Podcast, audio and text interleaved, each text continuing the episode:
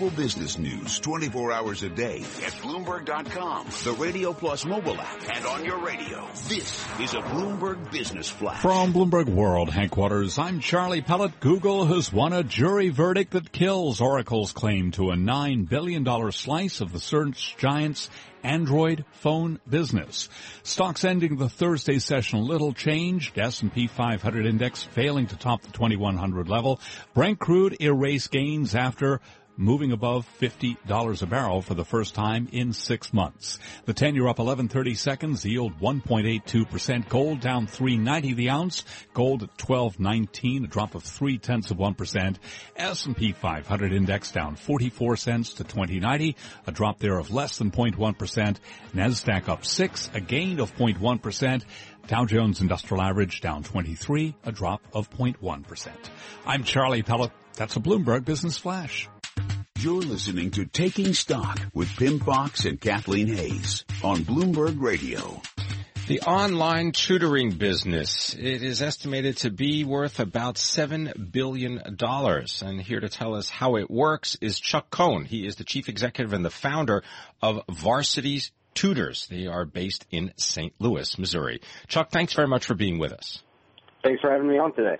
Give us a little idea of the market for educational technology and maybe you can use your own tale, your own story of a $1,000 loan and now a Silicon Valley VC backed company as a, a, kind of a metaphor. Certainly. So the education technology in general is a highly fragmented market and there's a lot of friction. And I actually started this company, Varsity Tutors, based on my own personal frustrations with tutoring when I was in high school. I had some really remarkable experiences. I had some very frustrating experiences with tutors. And there were times when I could have benefited from private tutoring, but I just couldn't find anybody in time. There was just too much friction and there wasn't a great way to find a high caliber individual quickly in a cost effective manner.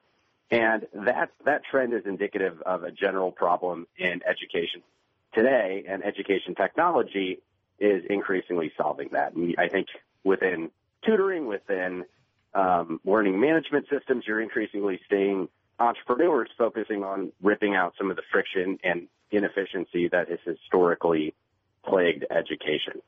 So there you were in high school. Then you went to what Washington University, and uh, you had this thousand dollar loan that you've uh, turned into uh, what a, fifty-seven million dollar company now? Is that is that the latest figure? Yeah, so we've now raised fifty-seven million dollars to date. I started the business with a thousand dollar loan from my parents about nine years ago when I was a junior in college at Washington University in St. Louis, and initially I was receiving help from a couple of friends who were far more academically gifted than I was in a calculus course, and I just realized that they could be incredible tutors. They had great communication skills. They had expert level subject knowledge. They were people that you'd want to hang out with for a couple hours a week. And that was the initial impetus for starting the business. Since then, we've added a lot of technology and over time have transitioned from, from what used to be a 100% in-person tutoring platform to now a 50% online, 50% in-person business. And just this week, we launched a mobile tutoring app that allows you to get on-demand access to experts with live video chat 24-7. What is the most requested course or tutor that you've seen? It's definitely calculus by a mile. Calculus. And how much would it cost someone to have a tutor for calculus? So it depends on where you are in the country. Typically across the country on average, it's about $55 an hour. In New York City, it's a little bit more expensive, sometimes in the low 70s per hour but that's typically about half the price of uh, what other companies would charge for a comparable quality tutor. We, we really differentiate ourselves by providing a high quality service at a very low cost. I think it's, I want to ask you specifically about St. Louis because uh, I've gotten to know some folks in the tech community out there going out to interview the St. Louis Fed President Jim Bullard, right? Has nothing really to do directly with technology or startup, but it's interesting. I think people who aren't in the valley, right, or in New York, Silicon Alley, or even in Boston, they sometimes feel it's a little bit tougher to get things off the ground. And in fact, you recently opened an office in Seattle, which has become hotter and hotter and hotter. What has your experience been? Well, you know, the world's becoming increasingly global, and there certainly isn't as much access to capital in St. Louis as there is in, say, San Francisco. But I can tell you that today, compared to when I started this company, it's become increasingly easy to get access to mentors who have, have done it before. I think that's one thing that San Francisco has done well for a long time and something that St. Louis has really put a lot of energy into uh, and is starting to do well.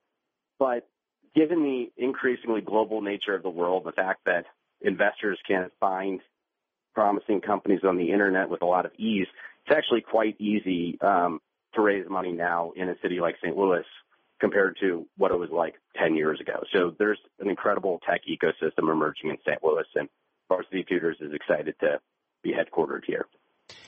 What qualifications do you need to become a tutor for Varsity Tutors? So we look for people with incredible communication skills who have deep knowledge in a particular subject. So we do full diagnostic tests to assess content uh, knowledge for a particular subject.